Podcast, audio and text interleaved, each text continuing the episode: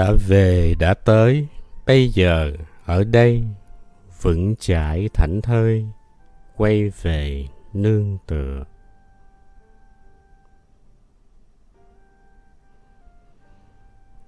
Tôi không thể thưởng thức được đời sống nếu như tôi dùng nhiều thời giờ để lo âu về những gì đã xảy ra hồi hôm qua hoặc sẽ xảy ra vào ngày mai chúng ta lo lắng về tương lai, bởi vì chúng ta sợ hãi. Nếu chúng ta sợ hãi hoài, thì chúng ta không thể biết giá trị của sự sống và hạnh phúc của hiện tại. Trong đời sống hàng ngày, chúng ta có khuynh hướng cho rằng hạnh phúc chỉ có mặt trong tương lai thôi. Chúng ta luôn luôn mong đợi những điều tốt đẹp hơn, những điều kiện tốt để làm cho ta hạnh phúc chúng ta bỏ qua những gì đang xảy ra trước mắt. Chúng ta cố gắng đi tìm những gì làm cho ta cảm thấy vững vàng hơn, an toàn hơn. Nhưng chúng ta cũng thường xuyên lo sợ về những gì mà tương lai sẽ đem tới. Chúng ta lo mất việc làm, mất của cải và những người ta thương. Vậy cho nên chúng ta cứ chờ đợi cái giây phút huyền diệu kia vào một thời điểm nào đó sau này khi mà mọi chuyện xảy ra đúng như ý ta mong muốn, nhưng đời sống chỉ có trong giây phút hiện tại. Bụt dạy chúng ta có thể sống hạnh phúc ngay trong hiện tại. Đó là những giây phút duy nhất mà ta có.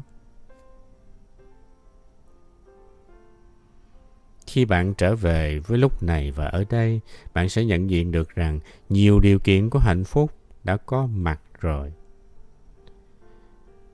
Thực tập chánh niệm là thực tập trở về với hiện tại, lúc này và ở đây để có thể tiếp xúc sâu sắc với chúng ta, với đời sống.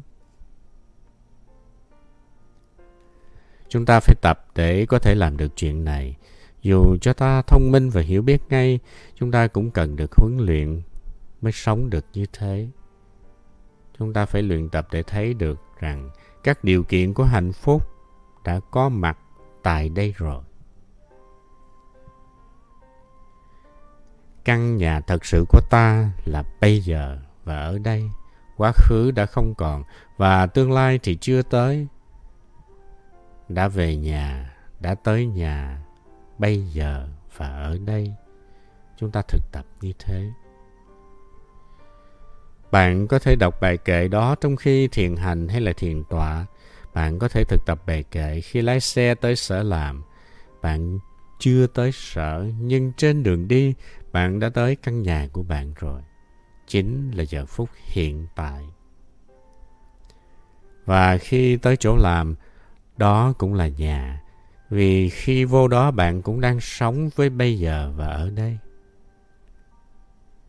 Hãy cứ thực tập câu đầu tiên. Tôi đã tới, tôi đã về nhà. Là bạn đã có thể rất hạnh phúc rồi. Khi ngồi, khi đi hay khi tưới vườn rau hay cho con ăn, lúc nào bạn cũng thực tập được. Đã về, đã tới. Tôi không còn chạy nữa tôi đã chạy suốt cuộc đời rồi, và nay tôi quyết định dừng lại để thực sự sống cuộc đời của mình. Người pháp có bài hát, người ta chờ điều gì để có hạnh phúc?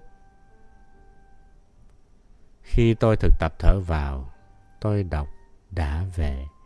Đó là một sự thành công. Bây giờ tôi hoàn toàn có mặt, tôi sống một trăm phần trăm giờ phút bây giờ trở thành ngôi nhà thật sự của tôi. Khi thở ra, tôi nói, đã tới nhà. Nếu bạn không cảm thấy về tới, bạn sẽ tiếp tục chạy. Và bạn tiếp tục sợ hãi.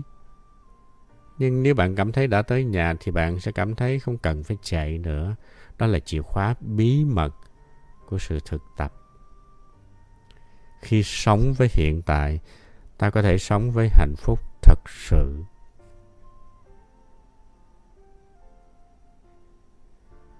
tôi kể chuyện này đã nhiều năm Giả thử có hai phiên gia lên mặt trăng.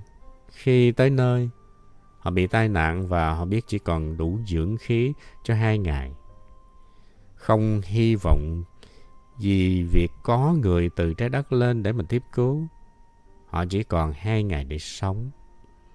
Nếu bạn hỏi họ vào lúc đó, bạn mong ước điều gì nhất? Họ có thể trả lời, trở về nhà và được đi trên hành tinh trái đất.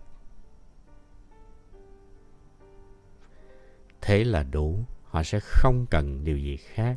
Họ không cần là chủ nhân của một công ty lớn, một người có tiếng tâm hoặc làm tổng thống Hoa Kỳ.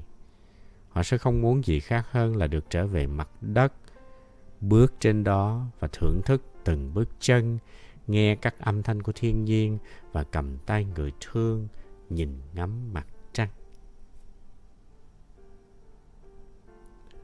Chúng ta nên sống mỗi ngày như những người được cứu thoát từ mặt trăng về.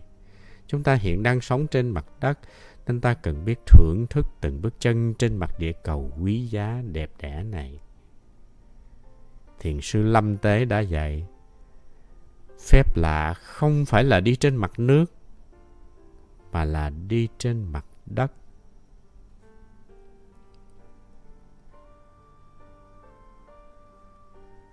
Tôi rất quý lời dạy đó. Bước đi là hạnh phúc của tôi, dù đi tại những nơi đông người như phi trường hay ga xe lửa. Đi như thế, mỗi bước chân hôn lên mặt đất mẹ, chúng ta có thể gây hứng khởi cho người khác làm theo. Chúng ta vui sống từng giây phút của cuộc đời.